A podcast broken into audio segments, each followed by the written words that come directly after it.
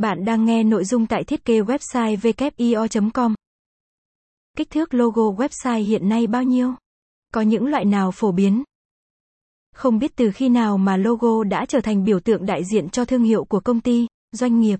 Nhưng có một điều mà tôi có thể chắc chắn với bạn rằng việc trước tiên, khi thiết kế website cho doanh nghiệp mình là phải tạo cho mình một logo thật ấn tượng mang bản sắc riêng của công ty, doanh nghiệp mình.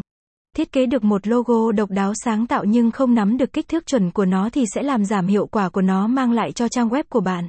Vậy lên thông qua bài viết này chúng tôi muốn giới thiệu cho bạn kích thước của logo website hiện nay là bao nhiêu và có những loại phổ biến nào để bạn có thể lựa chọn và thiết kế cho mình một logo riêng và chuẩn, mang lại hiệu quả cao nha.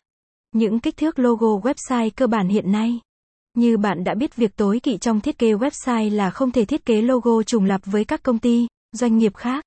Mỗi công ty phải có một logo riêng và là duy nhất, không hề bị trùng với bất kỳ thương hiệu nào.